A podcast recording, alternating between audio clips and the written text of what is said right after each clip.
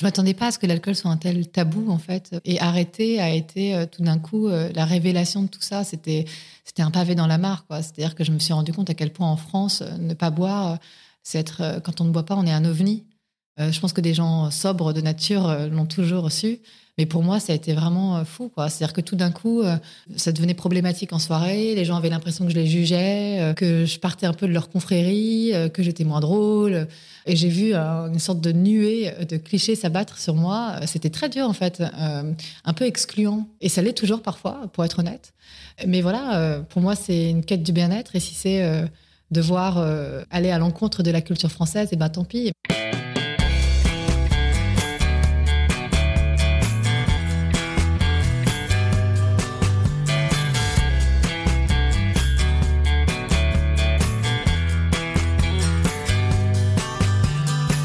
Bonjour à tous, vous écoutez Cadavre Exquis, le podcast qui décompose un parcours inspirant. Pour ce nouvel épisode, je reçois une journaliste, réalisatrice et scénariste. Autrice du best-seller Sans alcool, elle est de retour avec Féminin sorti chez Flammarion. Un roman dans lequel elle analyse les faux récits qui nous gouvernent, des mensonges populaires qui viennent abattre les femmes jusque dans les lieux censés les protéger. Je reçois aujourd'hui Claire Touzard. Salut Claire. Salut. Comment vas-tu? Bah ça va bien. Bah, merci de participer à ce podcast Cadavre Exquis, podcast dans lequel je décompose des parcours inspirants. Et je suis très content de te recevoir car tu as sorti deux bouquins qui m'ont vraiment intéressé, Sans alcool et Féminin, sortis chez Flammarion, qui nous accueille aujourd'hui. Le premier t'a d'ailleurs valu une belle exposition euh, médiatique et je te souhaite le, même succès pour le second. Mais avant toute chose, est-ce que tu peux te présenter euh, brièvement? Euh, Claire Touzard, je suis euh, réalisatrice et reporter à l'origine euh, et aujourd'hui je, me, je fais plus de la fiction, c'est-à-dire des livres et je suis scénariste aussi. comment t'en es venue à écrire ce premier bouquin sans alcool? Je l'ai écrit parce que j'ai quitté le journalisme un peu abruptement. justement, et je me suis un peu retrouvée sans rien dans le dénuement, et je me suis dit, si je bois à ce moment-là, euh, c'est vraiment, euh, enfin, je tombe. Donc, j'ai commencé à réfléchir là-dessus. J'ai rencontré quelqu'un qui était sobre.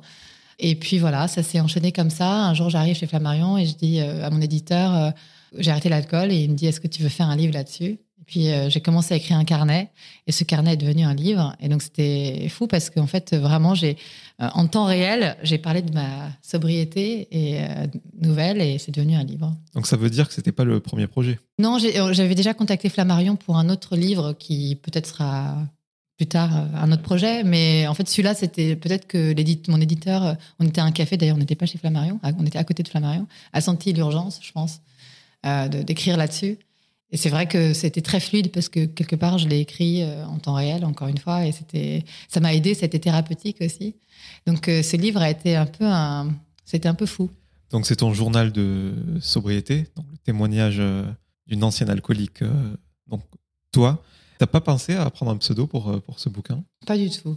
J'assumais complètement, mais c'est ça qui a fait aussi son succès, je pense, c'est que j'ai été très cash en fait et et j'ai rien voulu dissimuler, j'ai voulu le mettre en mon nom euh, pour euh, offrir une figure euh, sur le sujet. Et je pense que les gens avaient besoin de ça parce qu'on parle souvent d'alcoolisme, mais sous couvert d'anonymat, etc. Et moi, j'avais envie de dire, j'ai pas honte de parler de ça. Et voilà, et je pense que c'est ce qui a plu. Oui, on voit aussi à quel point l'alcoolisme est minimisé dans la société, mais on, va y revenir.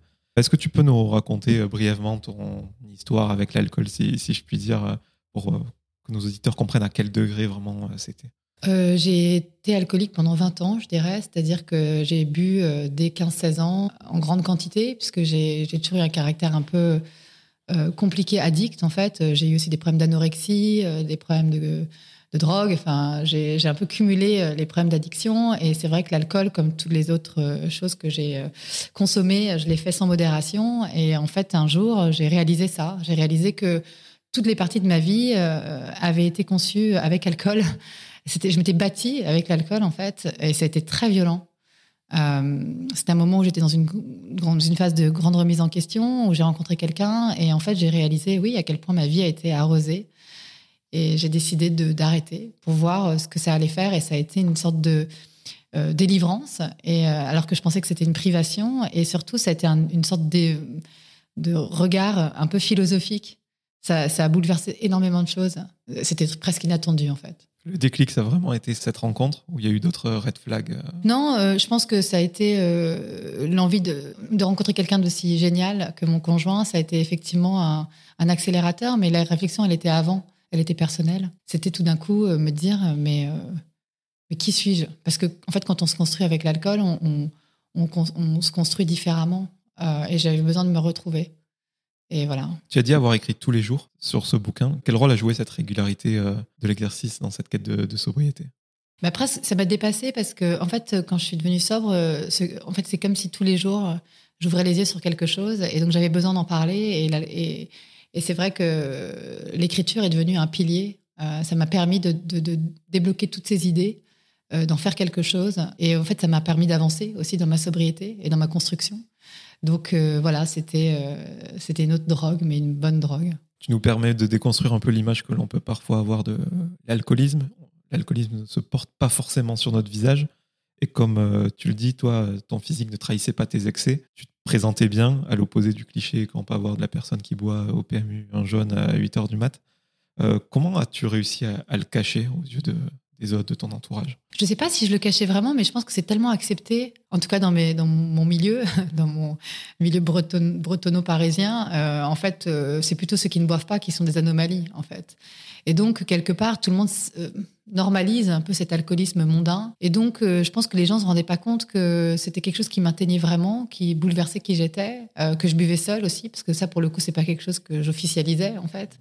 Et donc personne, je pense, s'est vraiment posé la question puisque tout le monde avait un peu le même problème, avec, dans certaines mesures évidemment. Euh, et c'est marrant d'ailleurs parce que mon entourage s'est beaucoup questionné à partir de mon histoire. Et je pense que ça a mis des mots sur beaucoup de mots aussi, justement, euh, chez, des proches. Beaucoup de familles sont très ancrées dans un héritage euh, de l'alcool. Moi, je suis du Minervois dans le sud, donc je sais de quoi je parle. Et ça a dû t'étonner, non, d'être confronté à plusieurs obstacles, mais pas forcément ceux auxquels tu t'attendais, notamment ta famille, quand tu dis que ton beau-père t'a un petit peu découragé en te disant c'est dans ton ADN. Tu t'y attendais pas forcément, non, au départ? Je m'attendais pas à ce que l'alcool soit un tel tabou, en fait. Euh, et arrêter a été euh, tout d'un coup euh, la révélation de tout ça. C'était un pavé dans la mare, quoi. C'est-à-dire que je me suis rendu compte à quel point en France, ne pas boire, c'est être, quand on ne boit pas, on est un ovni. je pense que des gens sobres de nature l'ont toujours reçu.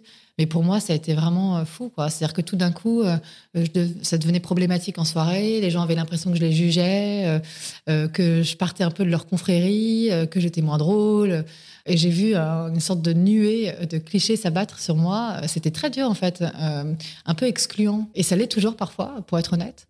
Mais voilà, pour moi, c'est une quête du bien-être. Et si c'est devoir aller à l'encontre de la culture française, et ben tant pis. Mais évidemment, oui, l'alcool, c'est un héritage. Euh, c'est un héritage familial, c'est un héritage culturel, euh, c'est la façon. Euh, enfin, on a appris à, nous sociabiliser à travers l'alcool, même dans les universités, dans les écoles, en tant que groupe de jeunes. c'est quelque chose qui est presque encouragé, en fait, et qu'on questionne jamais. Mais sauf que moi, ça m'a. Il y a des gens qui sans doute arrivent à se modérer malgré cela. Euh, moi, au contraire, je pense que ça a participé à mon addiction. Et euh, renvoyer ce miroir aux gens, euh, leur dire quelque part ce que vous faites aussi en me disant mais non, tu devrais boire avec nous, c'est c'est m'entraîner vers la chute, c'est quelque chose d'un peu dur. il faut trouver les mots, il faut en discuter, il faut ouvrir un dialogue. Et c'est ce que j'ai fait en fait, c'est ce que je fais depuis plusieurs années maintenant.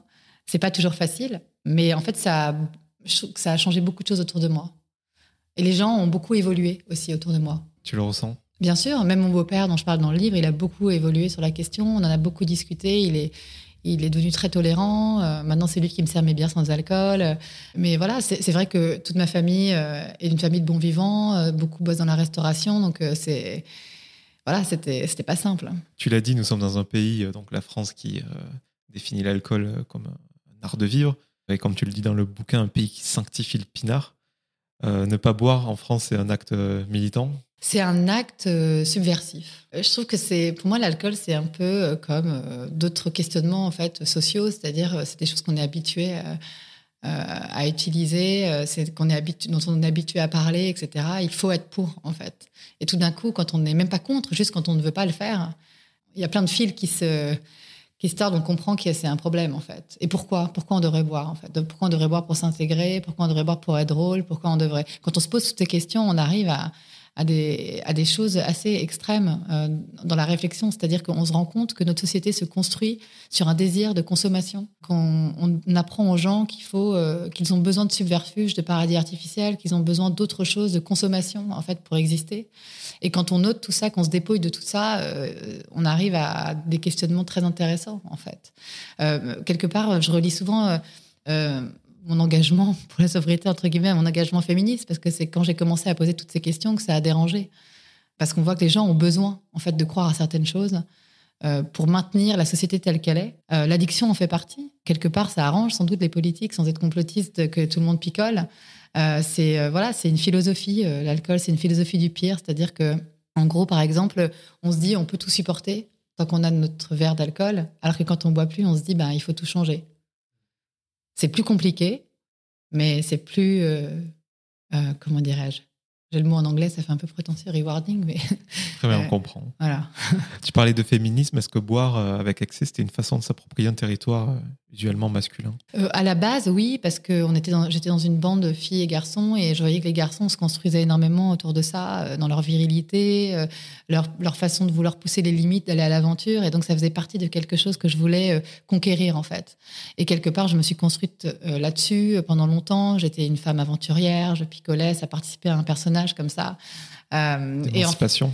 ouais, d'émancipation. C'est ce qu'on nous vend beaucoup aujourd'hui. On voit dans les séries, par exemple, toutes les femmes très émancipées picolent. Il y a quelque chose de, cet ordre-là. Et, et, alors que j'ai jamais été plus puissante que qu'aujourd'hui, où j'ai redécouvert toute, toute la portée de mon esprit sobre, en fait. Euh, et ça, c'est quelque chose qui a été une vraie victoire pour moi. Parce que finalement, euh, avec l'alcool, je m'autodétruisais. avec l'alcool, je, je, renforçais mon, mon problème d'estime de moi. Euh, J'ensevelissais beaucoup de choses. Euh, Aujourd'hui, c'est plus dur d'affronter la sobriété, mais mon esprit est plus alerte et c'est beaucoup plus jouissif en fait. Tu parlais des héroïnes de série. Ce livre, il brise le tabou de l'alcoolisme féminin défini comme glamour. Euh, on pense à Sex and the City, euh, Phoebe Walter-Bridge dans Fleabag, Phoebe Buffet dans Friends, etc. quand on connaît l'impact de ces œuvres culturelles sur celles et ceux qui la regardent, dans quelle mesure ces séries doivent véhiculer des messages de santé publique pour toi? Je sais pas, c'est compliqué en fait, parce qu'on voit bien aussi chez ces héroïnes que c'est lié à un mal-être. Donc je suis pas sûre que quelque part on se dise que c'est super. En fait, c'est comme Bridget Jones, on voit bien qu'elle picole parce que ça va pas. On a envie de, on a envie de lui dire que c'est parce qu'elle est indépendante, mais en vrai, on voit bien que c'est c'est quand même lié à un mal-être. Donc j'ai l'impression que ça fait aussi le job. Mais je pense qu'aujourd'hui, il faut dire aux femmes qu'elles peuvent être fortes autrement que déjà en, ayant l'impression de reconquérir des territoires masculins qui ne sont pas forcément les bons, euh, parce qu'on a beaucoup associé l'alcool à la virilité, mais justement, est-ce qu'on est obligé de faire pareil? Je ne suis pas sûre. Et puis voilà, et puis se dire que la, pleine puissance, c'est celle qu'on choisit.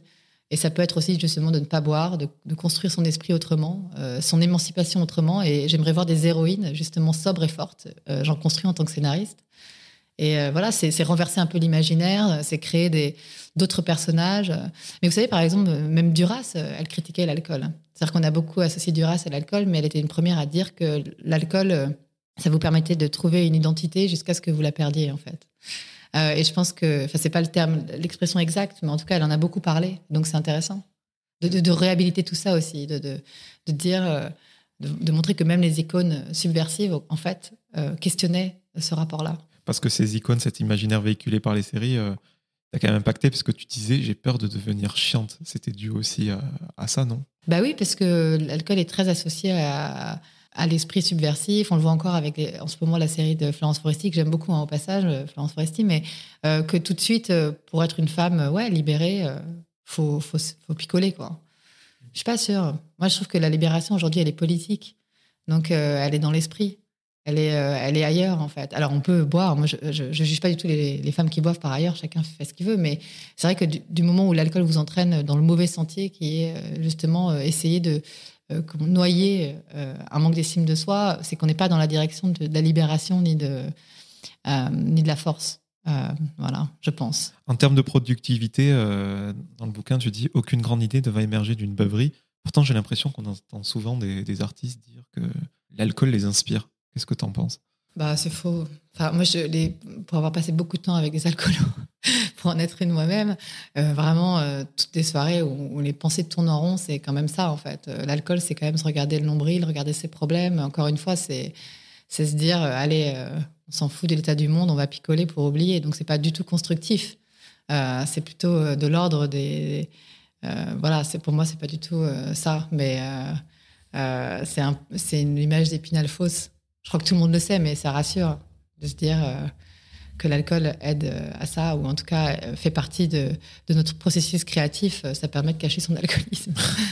J'ai aimé la lumière euh, sur l'alcoolisme banal et plus particulièrement parisien, celui des, milieux Euh, Cette dimension sociologique m'a interpellé. Et si on devait résumer, quelle distinction peut-on faire entre l'alcoolisme euh, des pauvres, si je puis dire, et l'alcoolisme mondain? Tu arriverais à le, définir? Bah, L'alcoolisme mondain, justement, c'est l'artiste maudit, il est glamourisé, alors que effectivement, le type qui boit son vin rouge à 6 heures le matin, personne ne trouve ça glamour. Alors que finalement, le processus est un peu le même. C'est boire pour oublier, euh, euh, sauf qu'il y en a un qui paraît euh, censément plus accepté et acceptable ou plus glamour que l'autre. Mais pour moi, c'est la même chose. L'addiction, c'est pas beau. en fait, quels que soient les habits, et voilà, c'est pas pas valorisant, je trouve. C'est au contraire une grande tristesse, l'addiction pour moi.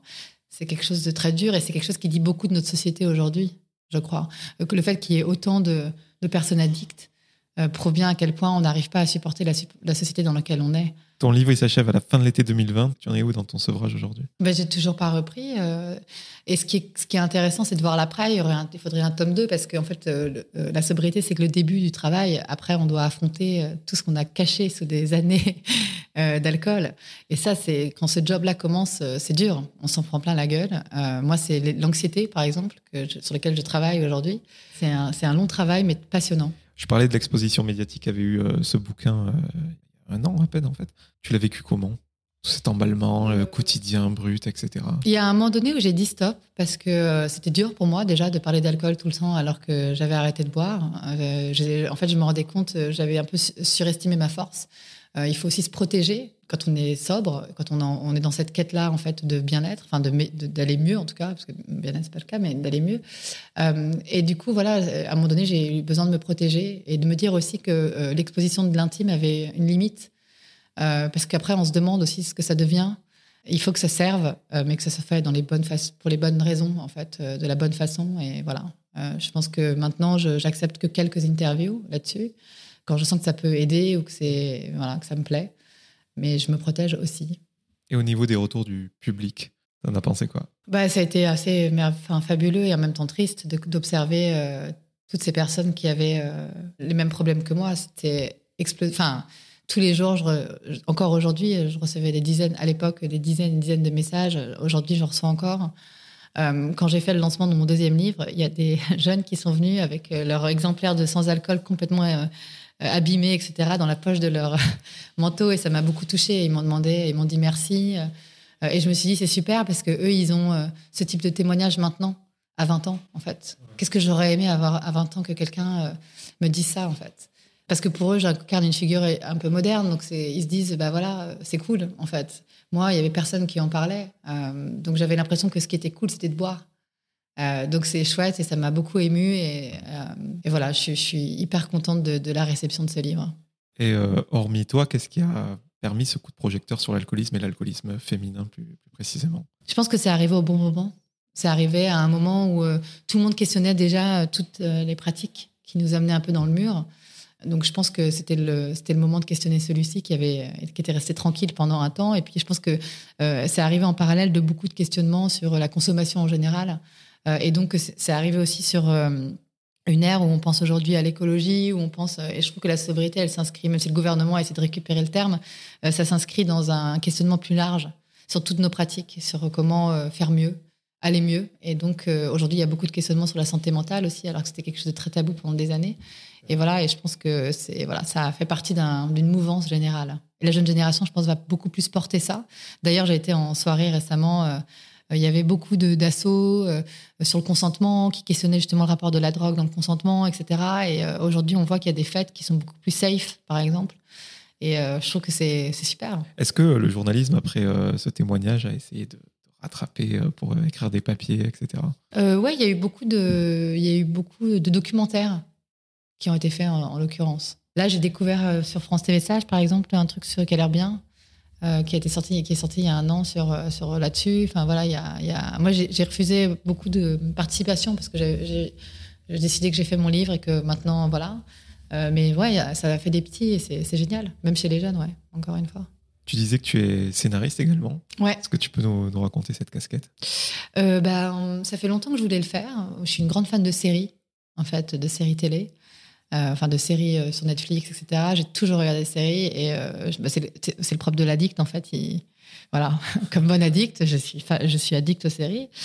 Euh, et du coup, j'ai voulu euh, en écrire moi-même. Donc, euh, on m'a beaucoup contacté après Sans Alcool pour le traduire en série. Je voulais pas, je voulais l'inspirer, en faire une inspiration libre. Donc, j'ai commencé à construire un scénario avec ma, ma, partenaire Anne Cissé d'écriture. Et là, je suis sur d'autres projets aussi.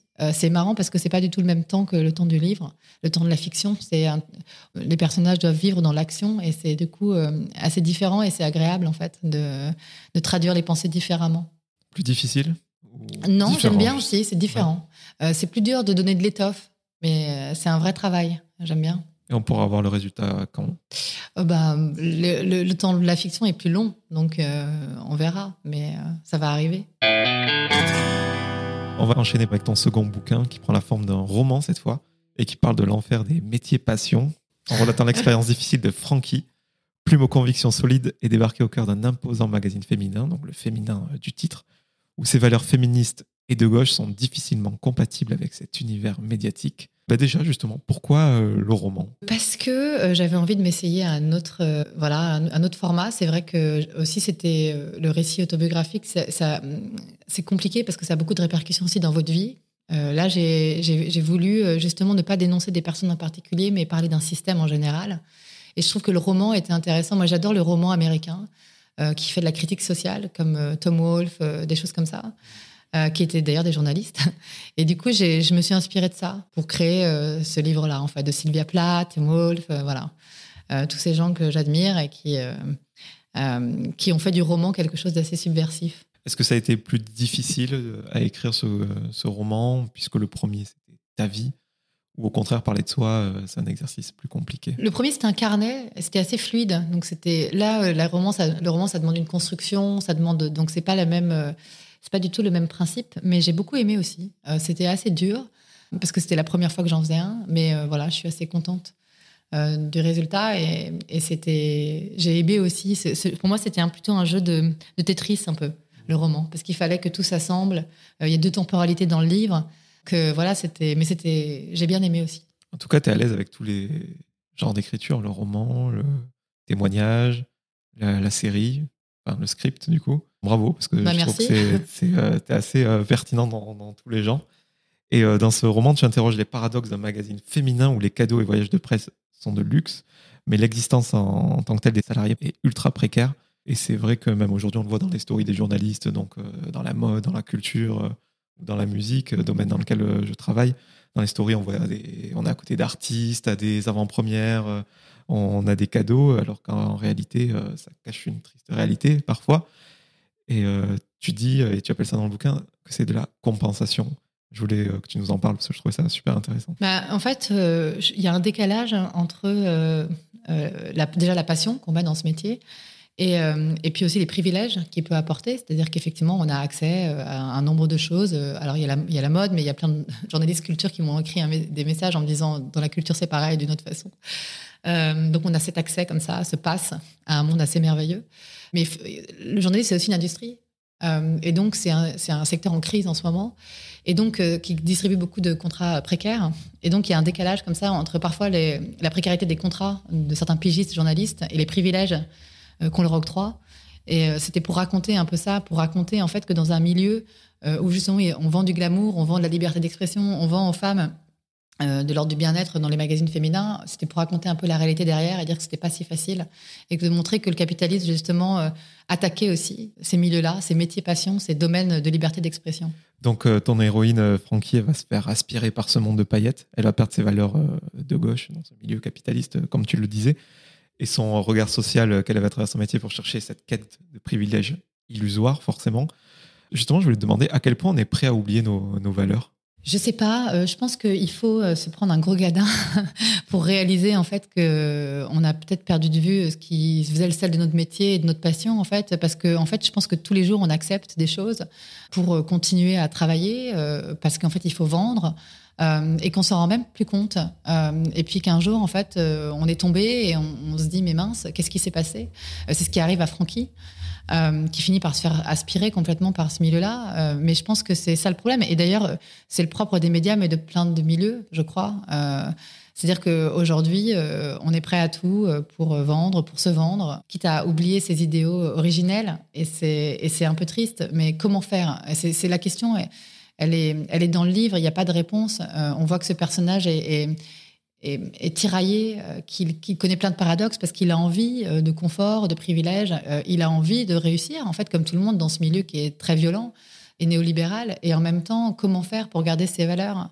C'est très dur, en fait, parce que si on s'écoutait tous, on irait vivre dans des yurts au bord de la mer. Mais en fait, aujourd'hui, on peut pas. on en est là, dans un système. quelle est notre place dans ce système-là Comment faire pour préserver quand même des choses qui sont importantes C'est plein de questionnements que j'avais envie de, de mettre dans ce livre. Et à quel moment Francky se rend compte qu'elle est à côté de ses idéaux et que le consumérisme euh, ne la rend pas euh, heureuse? Ben, euh, Je pense qu'elle se rend compte peu à peu déjà quand elle arrive dans ce journal qu'elle ne peut pas écrire librement. Donc ça, c'est une première sonnette d'alarme parce qu'en en fait, il y a un système de renvoi d'ascenseur un peu entre les, les marques qui achètent des pages de publicité dans le journal et le magazine en soi. Euh, qui fait qu'en fait, elle peut pas dire, par exemple, que telle marque c'est nul, que tel designer euh, travaille mal, parce qu'en fait, elle se rend compte que non, en fait, le magazine est financé par ces gens. Euh, et donc, elle n'avait pas réalisé ça, parce qu'elle arrive un peu dans ce journal féminin par hasard, elle n'avait pas réalisé ça avant.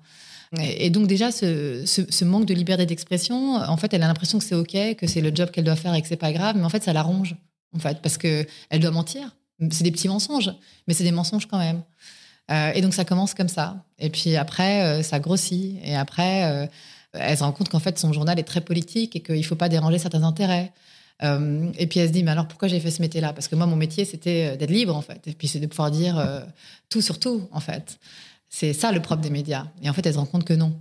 Et donc, je pense que ça l'atteint psychologiquement et que quand arrive le rédacteur en chef, qui est très corrompu, euh, qui la séduit, elle est déjà en fait très attristée en fait, et ça fait que participer, euh, l'arrivée de ce type fait que accélérer euh, sa chute quelque part. Féminin parle d'emprise, celle qu'on vient de décrire sur un plan purement professionnel si je puis dire, mais aussi via celle qu'elle subit dans le cadre de la relation amoureuse qu'elle a nouée avec son supérieur hiérarchique dont tu viens de parler, qui dirige sa rédaction, donc Frankie, féministe, va tomber amoureuse du pire des prédateurs, symptomatique de toute l'ambivalence du personnage. C'était important pour toi que cette ambivalence, ce paradoxe soit vraiment à tous les niveaux? Ah oui, moi je, suis paradoxale moi-même et je construis que des personnages paradoxaux parce que je trouve que c'est très compliqué aujourd'hui dans notre société d'être euh, droit dans ses bottes. Quoi. Euh, on aimerait tous euh, être super, faire le bien autour de nous et puis après, voilà, il faut qu'on paye un loyer. C'est très dur, je trouve, d'être tout à fait intègre. J'admire ceux qui le sont, bravo. moi, je ne l'ai pas toujours été parce que j'ai fait parfois des mauvais choix. Euh, et j'avais envie de parler de ça, en fait. Mais parce que quand j'ai fait des mauvais choix, je l'ai toujours payé d'une certaine façon. Euh, et j'ai surtout payé, moi, psychologiquement, en me disant qu'est-ce que j'ai fait, en fait? Pourquoi je suis devenue cette personne? Et je pense que Francky, elle est comme ça, en fait. Euh, elle est féministe, mais elle tombe amoureuse d'un prédateur. Euh, elle est engagée politiquement à gauche, mais elle rêve d'un confort capitaliste. elle est, je trouve, beaucoup d'entre nous. Et cette emprise, finalement, c'est l'emprise de, son entreprise, de, ce type sur elle, mais c'est parce qu'il joue aussi sur cette fragilité-là, à lui faire croire qu'en fait, c'est un peu elle le problème aussi. Et comme elle sait pas trop, comme elle est justement un peu tiraillée, bah, ça finit par, par marcher, en fait. On parlait de ce supérieur hiérarchique qui est euh, mis en place pour sauver euh, le titre euh, féminin, je le rappelle. On vide de sens le, journal à ce moment-là de mettre un homme à, ce poste-là. De toute façon, est-ce qu'on vide pas de sens les médias depuis un bout de temps en fait? C'est-à-dire que dans ce journal féminin, on voit bien ce qui se trame, c'est que en fait, pour survivre, euh, ce journal finit par faire tout et n'importe quoi et par euh, vider de sens la raison pour laquelle ils font ce journal, qui est le bien-être des femmes. C'est-à-dire qu'ils maltraitent les femmes alors, euh, dans, la rédaction, ils créent des contrats précaires, ils font des renvois d'ascenseur avec des marques de cosmétiques et de mode qui quand même sont très opportunistes par rapport aux femmes. ils ne veulent pas forcément leur bien-être, mais surtout leur portefeuille. Je suis désolée, mais et donc finalement, on finit par se retrouver avec des magazines qui font l'inverse de ce qu'elles vendent en couverture. Euh, alors, c'est écrit au passé. J'ose espérer que c'est en train de changer. C'était pour justement pour ouvrir le débat là-dessus et la discussion sur comment faire évoluer tout cela. Mais c'est vrai qu'on voit que par volonté de, se sauver, en fait, les titres font souvent les mauvais choix. Et donc, par exemple, prendre un homme à la tête de ce journal juste parce qu'on pense qu'il va vraiment sauver euh, le titre parce qu'il est très accoquiné avec les marques, en fait, c'est quelque chose qu'on fait un peu naturellement sans même se dire que c'est complètement fou. Quoi. Euh, parce qu'on sait que ce mec a déjà des casseroles, euh, on sait qu'il est, très problématique, mais c'est pas ce qu'on voit. Ce qu'on voit, c'est qu'il va sauver le titre. Il n'y a plus que ça qui compte, en fait.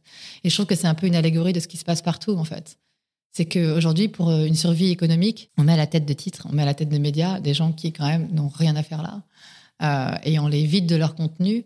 Et les personnes les plus fragiles sont celles qui finissent par tomber. Et ces gens restent, ils finissent par truster tous les médias, et on voit les résultats aujourd'hui, quoi, en fait. Tu disais que ce livre, il est écrit au passé, et que tu espérais que, que ça change aujourd'hui. Et plus précisément, il est vu à travers le prisme de MeToo, mais tu l'as écrit avant que le mouvement apparaisse. Pourquoi justement euh, tu as voulu cette temporalité dans, le roman? Je l'ai écrit après. Hein, après? Ah, Je croyais que le MeToo, il arrivait pendant. Non, non, non, non, je l'ai écrit, euh, enfin moi je l'ai écrit après. Après la narratrice, euh, elle, elle, elle l'écrit, elle vit l'avant MeToo et le MeToo. Voilà. bah, en fait, c'est pour raconter justement aussi ça, tout ça sur avant, comment on, on s'habituait au pire aux prédateurs, etc., en se disant que c'était OK, et comment le MeToo, euh, on voit le personnage qui, en fait, euh, tout d'un coup, a une sorte de révélation pendant le MeToo, euh, qui voit, en fait, que tout ce qu'elle a vécu depuis des années dans les médias, c'est pas normal, en fait. Sauf que les gens sont encore en place pour la faire taire, donc il y a une sorte de, de MeToo, un peu de maquillage de façade, mais qu'elle, elle, elle va perdre son emploi, en fait. Donc, quelque part, même s'il y a eu le MeToo, la situation reste un peu la même. C'est-à-dire qu'on continue à mettre. Euh, alors, euh, après le MeToo, on met euh, de plus en plus de femmes racisées en couverture, en, une, etc., etc. On fait croire qu'il y a un changement, mais est-ce qu'il y a un changement structurel? C'est ce qu'interroge le livre, puisque est-ce qu'il y a voilà, une vraie intégration? Est-ce qu'il y a une vraie diversité? Est-ce qu'il y a des vrais questionnements au sein même des médias sur ces sujets? C'est une question. Je ne sais pas, j'y suis partie, donc je laisse le bénéfice du doute, en fait. et j'espère, j'espère qu'il y a un grand changement. voilà, ce livre fait l'avant-après pour pour, poser la question, en fait. Je pose une question complètement naïve, mais MeToo, c'est quoi 2017 Ouais. En 2022, j'ai l'impression qu'on en est toujours au même point, quoi. Est-ce qu'on n'a pas un backlash là? Il y a un gros backlash, ça c'est certain, dans les choix faits par les médias, euh, dans les traitements même des sujets. Euh, moi, tous les jours, euh, je suis un peu interloquée. Quoi. C'est-à-dire qu'il y a eu l'anniversaire du MeToo. Bon, on a invité certaines féministes, etc. Très bien, mais pour moi, c'est un peu du maquillage. C'est-à-dire que qu'est-ce qui se passe vraiment? Quels sont les vrais changements, en fait? Moi, c'est ma question. Quand je vois qu'aujourd'hui, euh, euh, on interviewe euh, Emmanuel Seigné sur Roman Polanski, que, en fait, j'ai l'impression qu'on choisit aussi beaucoup de sujets pour faire du clic. Et que, en fait, finalement, c'est ça qui, continue à compter. C'est-à-dire qu'on veut encore sauver sa peau, donc euh, on fait des sujets qui font du clic, etc., sans, sans vraiment se questionner, en fait. Euh, et comme dit Aude Lancelin, qui a fait un livre d'ailleurs euh, sur les médias, qui a fait créer beaucoup de remous sur l'Obs, en fait, il faut arrêter de, de faire croire que changer les choses, c'est mettre quelques personnes opprimées sur le trône. Il faut détruire le trône, en fait. Il faut s'attaquer aux gens qui trustent les médias de la mauvaise façon, qui qui censure, qui étouffe. Euh, euh, voilà, c'est en s'attaquant à cela qu'on va vraiment changer les choses, en s'attaquant à l'économie, au capitalisme, en fait. Mais ça, c'est des sujets tabous dont personne ne veut parler, en fait. Et, je trouve ça un peu dommage. Dans ton livre, euh, Dû à la temporalité, on voit la perduration des luttes au temps du féminisme washing, donc. Franck est très mal vu à un moment dans le bouquin car elle négocie son salaire. Et euh, tu parles aussi d'un terme abject, mais qui parle malheureusement à, tout le monde qui nous écoute. Je pense c'est la promotion canapé. Ouais, la promotion canapé, c'est une croyance, euh, ça fait partie des croyances qui, sont, qui ont un peu perduré d'ailleurs, qui est que quand un homme, un supérieur hiérarchique sort avec euh, une employée, en fait, c'est elle qui est un peu vénale et qui le séduit pour avoir un poste à responsabilité. on se rappelle tous, enfin, toi, tu es peut-être un peu plus jeune que moi, mais il y a eu un film qui s'appelait Promotion Canapé avec euh, Grâce de Capitani qui raconte ça. Et en fait, euh, bon, alors ça, par exemple, c'est complètement absurde parce que quand quelqu'un domine quelqu'un d'autre, euh, économiquement, en fait, la personne en dessous n'en tire aucun avantage. C'est-à-dire que, puisque peut-être qu'elle va grimper, comme Francky, qu'elle aura, alors que Francky, déjà, c'est des postes qu'elle avait déjà auparavant, donc c'est pas comme si euh, on, lui donnait des postes qu'elle ne méritait pas, en fait. Mais le problème, c'est que des postes qui sont donnés sous couvert de, chantage sexuel, en fait, c'est des postes déjà qui sont très dévalorisés. Et puis, euh, surtout, du moment où la personne garde l'ascendant économique sur l'autre, en fait, il n'y a pas de privilège, en fait. C'est-à-dire qu'il peut l'écraser à tout moment. Et c'est ce qui se passe euh, dans le livre. Euh, et c'est ce qui se passe en général, et qu'il faut vraiment comprendre. Euh, alors, il y a eu des procès, comme le procès de Georges Tron, qui ont euh, amené à éclairer sur ce type de sujet, en expliquant qu'en fait, voilà, que quand un patron avait une emprise et avait le pouvoir économique sur des femmes, on ne pouvait pas parler de promotion canapé, mais ça, ça, perdure parfois, en fait, dans les croyances, et il faut absolument. c'est des choses qui, voilà, ça fait partie des choses qu'il faut détruire pour bien comprendre qu'aujourd'hui, il y a des injustices qui sont faites, mais elles sont faites envers les femmes et pas envers les hommes. Dans ton euh, bouquin, Le patriarcat et le capitalisme se, serrent la main. Bon, ton livre est sorti il n'y a, pas longtemps, mais est-ce que tu as eu déjà des, retours de, salariés qui, qui, ont témoigné de ça aussi? Énormément. Euh, parce que ce qu'il faut comprendre, c'est qu'il y a plein de journalistes très talentueux et très doués et très passionnés dans ce métier. Parce que là, j'ai parlé des points négatifs, mais euh, c'est le cas, en fait. Je pense qu'on fait ce métier pas par hasard, parce qu'on adore ce métier. C'est pour ça que les gens acceptent beaucoup. C'est ce que je raconte au début du livre, c'est que on vous dit qu'un peu que vous êtes dans une famille formidable, donc il faut vous taire. Et en fait, on accepte beaucoup parce qu'on veut garder nos métiers. Et il y a beaucoup de gens, par exemple, qui sont très précaires et qui continuent quand même à exercer ce métier. Euh, il y a des femmes qui sont harcelées, mais qui continuent à exercer ce métier. Et c'est vrai qu'il y a beaucoup de gens qui m'ont contacté pour me remercier, en fait, d'avoir euh, lancé l'alerte. Et et euh, lever un peu cette omerta. Mais euh, voilà, c'est le problème, c'est que c'est pas des gens qui peuvent en parler publiquement. Donc euh, c'est je les voilà, je, passe le message s'ils m'entendent, je les, je les, soutiens de tout mon cœur et j'espère qu'un jour les choses vont changer parce que c'est très compliqué et comme je le dis effectivement le patriarcat et le capitalisme s'allient, c'est-à-dire que c'est les mêmes mêmes procédés en fait, c'est le renversement de la faute, euh, c'est des, principes, des procédés qui font croire que c'est les employés le problème, alors que ce n'est pas ça, la vérité. Tu tissais déjà des, liens entre ces thèmes et, donc ce que les femmes peuvent vivre au travail et l'alcool dans le, dans le premier roman. Patriarcat, euh, euh, capitalisme, ça peut conduire à l'alcoolisme? Bien sûr. Si beaucoup de gens boivent aujourd'hui, c'est pour éteindre un peu le, la souffrance de ce qu'ils vivent. Et la souffrance au travail en fait partie, la souffrance de notre système en fait partie, puisqu'on est dans un système qui écrase les plus faibles, euh, qui écrase souvent les femmes, les minorités. Enfin voilà, c'est des personnes qui sont à risque au niveau de l'addiction, on le sait. Euh, on sait que si beaucoup de femmes boivent, c'est parce qu'elles se font humilier en entreprise, parce que c'est compliqué pour elles euh, d'avoir des postes à égalité des hommes au niveau salarial. et donc voilà, c'est c'est que des choses qui, euh, qui évidemment euh, accroissent. C'est-à-dire qu'en fait, aujourd'hui, on est dans un système qui nous dit, en fait, euh, si vous buvez, c'est de votre faute, c'est parce que vous êtes faible, en fait. mais la vérité, c'est que si on boit, c'est que le système est insupportable. Et que du coup, je pense qu'il faudrait vraiment euh, responsabiliser toutes les industries pour comprendre que si euh, les gens boivent, c'est que le monde va mal, en fait, et c'est pas l'inverse. Donc euh, voilà, c'est, c'est aujourd'hui, il y, y a, des problèmes de, de, santé mentale énormes, il y a des problèmes d'addiction, et je pense qu'ils sont liés à, à, la violence de ce qu'on vit. En tant, voilà, qui qu'en soit d'ailleurs, il y a les, les, femmes, les minorités, mais je pense que voilà, beaucoup d'hommes souffrent aussi de ce qu'ils vivent en entreprise. Enfin, on vit dans une ère compliquée. Tu l'as dit, il y a des journalistes très talentueuses et talentueux. là, on va rester dans la presse euh, euh, féminine. D'ailleurs, dans le bouquin, tu dis que si euh, quelqu'un écrivait l'équivalent d'un Pulitzer, il serait même pas retenu, on passerait complètement au-dessus. Pourquoi justement la presse féminine est victime de ça? Bon, oui, il y a beaucoup de journalistes et puis il y a beaucoup de voilà, même dans le monde, il y a beaucoup de plumes féminines et autres qui sont et même dans les médias, il y a plein de gens qui veulent changer les choses, qui m'ont contacté et qui écrivent très bien et qui réussissent à garder la liberté. Euh, et c'est très important.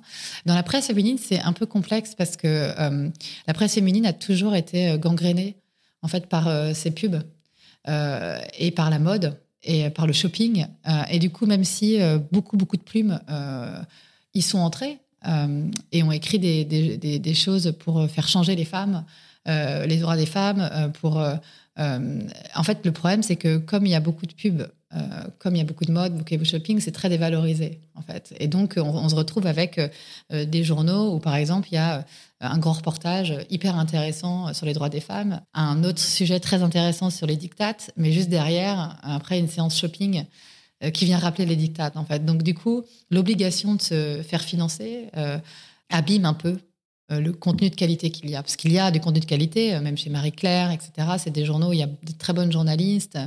Euh, et en fait, je pense aussi que beaucoup de, femmes se sont construites grâce au féminin. Euh, alors, de la mauvaise façon, euh, dans le sens où les, la mode, etc., les a poussées à croire que leur féminité passait par le consumérisme. Mais aussi, il y a beaucoup de filles qui vous diront qu'elles ont construit leur féminisme grâce au féminin. Parce qu'il y a aussi beaucoup de plumes qui ont soulevé des sujets depuis longtemps sur des sujets qu'on entendait nulle part ailleurs. Et ça a commencé dans les féminins. Donc, vous voyez, c'est très paradoxal, en fait. Euh, c'est que les féminins, ça a apporté aussi beaucoup de bien et ça continue à apporter beaucoup de bien. Mais euh, y a, euh, ils sont pieds et poings liés à des industries qui, du coup, abîment un peu ces messages, en fait. Et d'ailleurs, si on lit, par exemple, Gloria Steinem, qui est, qui est une grande militante féministe, elle avait construit un journal féminin, mais sans des annonceurs, et elle racontait à quel point c'était très, très dur, en fait. Parce qu'aujourd'hui, il n'y a pas le choix, en fait. C'est ça le problème, il n'y a pas assez de lectorat pour que. donc il faut, il faut questionner ça, comment faire. Tu m'as un peu coupé l'herbe sous le pied, je voulais justement te poser la question, est-ce que les magazines féminins, ils ont encore leur place et ont du sens aujourd'hui? Euh, Surtout qu'on a une époque où le genre masculin et féminin, les frontières commencent à, s'effacer. Bah, je trouve que après il y a des magazines comme Cosette par exemple, il y a des magazines qui se créent dans l'indépendance aussi, La Déferlante, etc. Donc euh, j'ai l'impression que les, femmes de la nouvelle génération vont plus euh, aller vers ce genre de médias. Même, on voit euh, le succès d'Ouzbek Erika au 21, enfin, des revues indépendantes, en fait, parce que les gens ont besoin.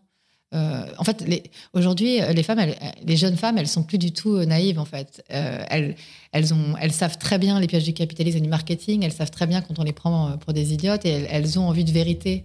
et je pense qu'elles vont se tourner vers des médias de plus en plus indépendants, en fait. Les podcasts, euh, les journaux indépendants, etc. Et je pense que le, journal féminin va être amené à, muter aussi. Euh, et d'ailleurs, je pense que toutes les plumes, euh, d'ailleurs, des, journaux féminins questionnent ça, s'interrogent, créent des podcasts, elles, de leur côté. Donc, mais je pense qu'il y a un moment donné où, voilà, faudra, faudra vraiment se poser la question parce que de toute façon, si le lectorat disparaît, on va se retrouver avec des journaux qui ne seront plus financés que par des marques, ce qui existe déjà, en fait, du brand content. Et en fait, ça n'aura plus aucun sens. Ou alors, ça aura un sens dans le sens où ce sera finalement un relais juste des marques et de sorte de, de. Euh, et je pense que c'est pas ce que les journalistes de féminin veulent. En tout cas, je pense qu'il y a un avenir pour, pour des médias plus indépendants, puisque la jeune génération, j'ai l'impression qu'elle tend vraiment, vraiment vers ça. Quoi. Cette jeune génération, c'est celle qui va faire tout bouger, on dirait pas ce que tu en penses. Moi, je pense. Après, euh, je pense qu'ils sont très tiraillés aussi. Euh, on voit les deux extrêmes, j'ai l'impression. On voit vraiment euh, la génération Kelly Jenner et celle Extinction Rébellion. Enfin, je, caricature, mais je pense que c'est très dur aussi de, Parce que aussi, ils savent que, voilà, que c'est un sacrifice d'être dans la lutte financière. Euh, qu'il faut te dire. Parce que quand on est jeune et qu'on n'a pas de thunes, c'est facile, mais après, une fois qu'on commence à rentrer dans le système, c'est compliqué. euh, donc euh, voilà, mais oui, j'ai espoir. J'ai l'impression qu'en tout cas, ils sont beaucoup plus alertes. On voit que 70% d'entre eux sont éco-anxieux, qu'il y, a une vraie, il y a une vraie peur que nous, on n'a pas eu. Nous, on n'a pas peur, on n'avait pas eu peur. Eux, ils ont vraiment peur, en fait. Ils disent vraiment, maintenant, c'est plus possible. Euh, parce que sinon, nous, on va pas atteindre les 70 ans. Enfin, voilà, c'est. Y a, et je pense que cette peur, elle va être positive dans le sens où elle est portée, elle est portée à être beaucoup plus politique. Et on le voit, euh, ils demandent déjà aux entreprises d'être euh, en phase avec le RSE. Enfin, voilà, il y a, y a, des vraies demandes qui sont faites économiquement aussi. Et je pense que moi, l'économie, c'est le nerf de la guerre, en fait. On l'a dit, même si c'est un roman effectif, tu égratines quand même le milieu des médias. Est-ce qu'il t'a porté préjudice dans la promotion de ce livre jusqu'à présent?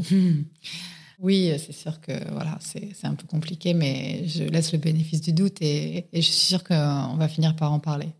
Mais pour le moment, c'est sûr qu'il y a une omerta. Euh, je pense que c'est plus lié à de l'autocensure, de la censure, des peurs, euh, un, mélange un peu de tout ça, euh, ce qui est normal parce que en fait c'est une remise en question que moi j'ai fait parce que je suis partie. ça, doit, ça doit être dur de le faire quand on y est encore, donc je j'accuse personne. Euh, après, peut-être que voilà, l'important c'est que il y a une journaliste qui m'a dit ça euh, en off. Elle m'a dit merci euh, d'ouvrir une brèche dans ce mur d'impunité. Et, ça m'a fait vachement plaisir parce qu'il y a beaucoup de femmes qui m'ont contacté, qui, de journalistes. Donc j'ai senti qu'il y avait besoin de cette brèche.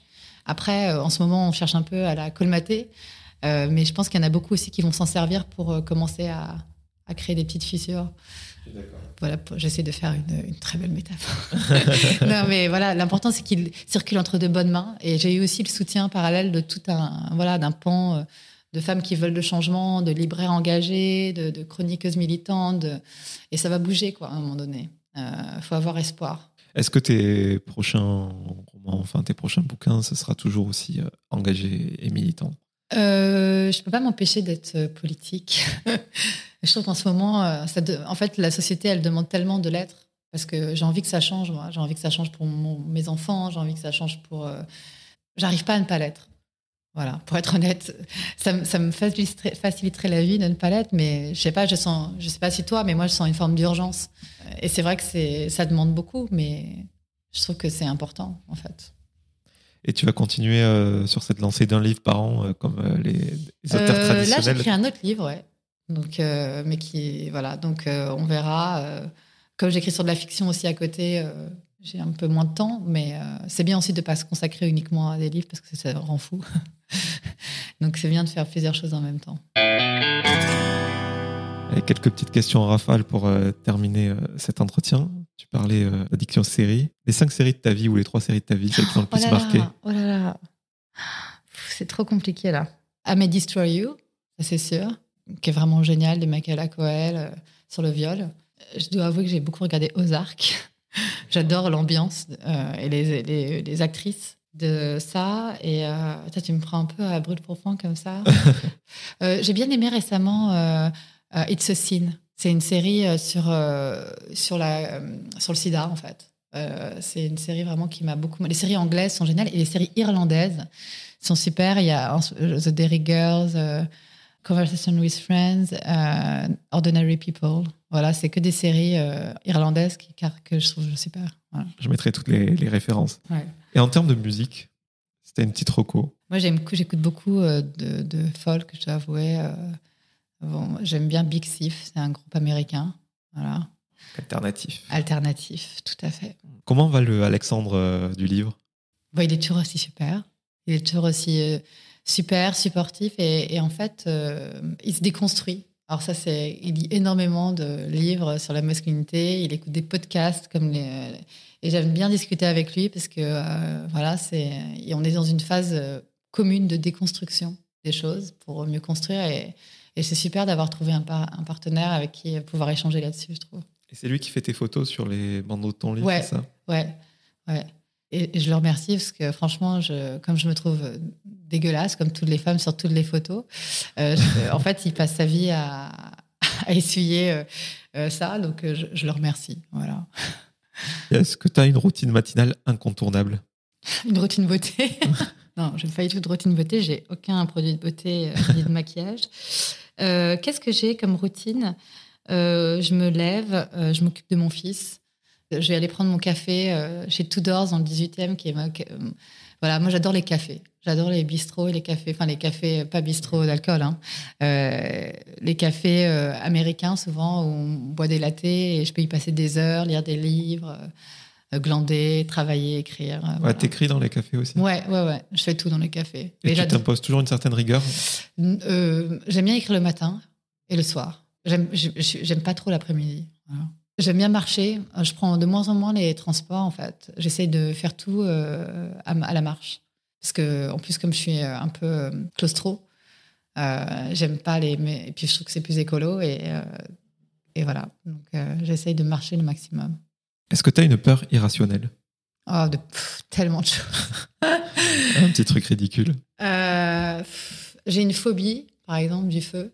C'est-à-dire que je, je, sors et je rentre 26 fois chez moi pour vérifier, non pas 26 fois, mais que, que j'ai bien fermé le gaz. Ce qui fait que mon compagnon a, a, écrit un poster sur la porte d'entrée où c'est marqué Ai-je bien fermé le gaz?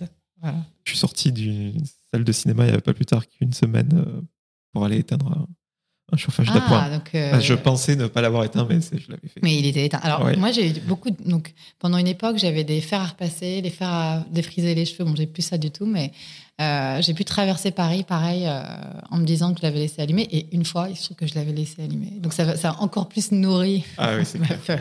Donc, je travaille là-dessus en faisant de la méditation. Voilà. Depuis que tu as arrêté de, de boire, est-ce que tu as l'esprit euh, plus aiguisé, politisé par rapport à tout ce qu'on a dit tout à l'heure et aussi euh, plus utile peut-être à ta féminité Ah ouais, c'est fou. C'est-à-dire que les gens me disent, mais comment tu peux être aussi productive à tous les livres que tu écris? Tu as fait un enfant t'as- Je dis, ben, la sobriété, quoi. En fait, c'est plus le même temps. La, la sobriété, c'est plus la même temporalité. C'est Tout est tellement plus fluide et, euh, rapide. Euh, avant, je passais quand même ma vie à reconnecter mes neurones après des gueules de bois. Et en fait, on a l'impression que c'est un peu une temporalité normale, mais c'est une temporalité vaseuse, quoi. On met des. Alors, je faisais plein de choses, hein, euh, mais euh, j'étais un peu embourbée, quoi. Euh, là, les choses vont rapidement. Puis, en fait, quand on est sobre aussi, on, on peut plus supporter des choses qu'on supportait avant, ce qui fait qu'on fait beaucoup le tri parmi les gens qui nous entourent, parmi aussi les gens avec qui on travaille. On sait directement avec qui on veut travailler. On peut pas supporter de travailler avec des gens qui nous sont insupportables. Et donc, ça fait, c'est du coup, c'est, tout est beaucoup plus évident et rapide. Alors, je dis pas qu'on se plante pas. Parfois, c'est- la sobriété, c'est pas le. je, je vais pas vendre ça comme euh, voilà la chose suprême, etc. Du tout. Mais en tout cas, c'est vrai que c'est beaucoup plus productif, mais de la bonne façon, pas la façon justement capitaliste, urgentiste. C'est parce que justement, on accepte le temps long aussi. Je trouve beaucoup plus euh, parce que en fait, comme la sobriété, c'est aussi euh, renoncer à, quelque chose d'immédiat, un plaisir immédiat pour un temps long. On le fait aussi. On construit euh, beaucoup plus. Voilà. Trois dernières questions. Est-ce que tu aurais quelqu'un à me recommander, que ce soit quelqu'un que tu connais ou pas d'ailleurs, pour que j'invite dans ce podcast et qu'on parle de son parcours ou de ses ouvrages, enfin bref, de son travail, comme on l'a fait euh, ensemble aujourd'hui? J'aime bien Barbara Stiegler, qui est une philosophe. J'aime bien, rien à voir, mais c'est pas. euh, J'aime bien mon, mon ami de Veja, qui a créé la marque Veja. Voilà. Il y a plein de gens que. Bah, en fait, euh, lui, il est très intéressant. Il est, euh, c'est un vrai subversif, quoi. Il a, euh, il, est, il est très, enfin, il est très intello. Enfin, je pense qu'il il te plaira. Voilà, il y a plein de gens. Fiona Schmidt, euh, qui est une, voilà. Hum, J'en ai plein, mais je les ai pas en tête là. Est-ce que je pourrais t'écrire un mail? Bien sûr, je mettrai en référence. Question peut-être la plus philosophique. Est-ce qu'il y a quelqu'un à qui tu aimerais dire pardon dans ton parcours, ta vie professionnelle? À beaucoup de gens, je pense. Et en fait, ce qui est fou, c'est que beaucoup de gens aussi, euh, avec les livres que j'écris, m'ont dit pardon. Et c'est intéressant parce que moi, je m'excuse beaucoup. Je trouve que c'est important, en fait, de reconnaître ses torts. Euh, et ça me touche quand les gens le font. Et je trouve que. euh, Alors, je ne dirais pas les noms parce que c'est des choses que je préfère faire en privé à des gens précisément, mais oui, ça, m'arrive très souvent de m'excuser. Parce que.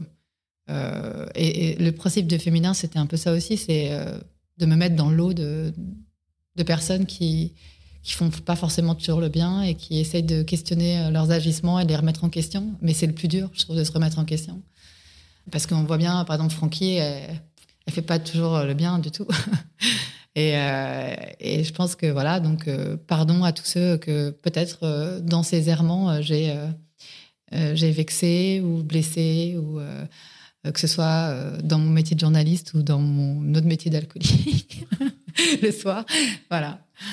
Et fort de euh, tout ce dont on a parlé, euh, ton parcours euh, professionnel, personnel, est-ce qu'à l'instant T, tu es heureuse? Oui. Oui. Je suis heureuse dans la... parce que j'ai l'impression de faire euh, ce qui est important pour moi. Voilà. Et après, euh, je m'en fous que ce soit.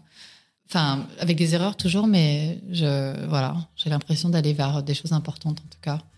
Et, euh, et beaucoup moins futiles qu'auparavant.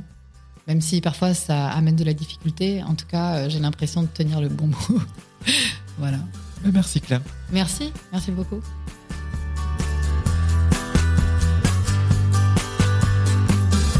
Merci à toutes et à tous d'avoir écouté cet épisode avec Claire Touzard. Si vous voulez soutenir le projet, vous pouvez mettre 5 étoiles sur Apple Podcast et Spotify et vous abonner à Cadavre Exquis sur toutes les plateformes de streaming. Je vous donne rendez-vous très bientôt en compagnie d'un nouvel invité.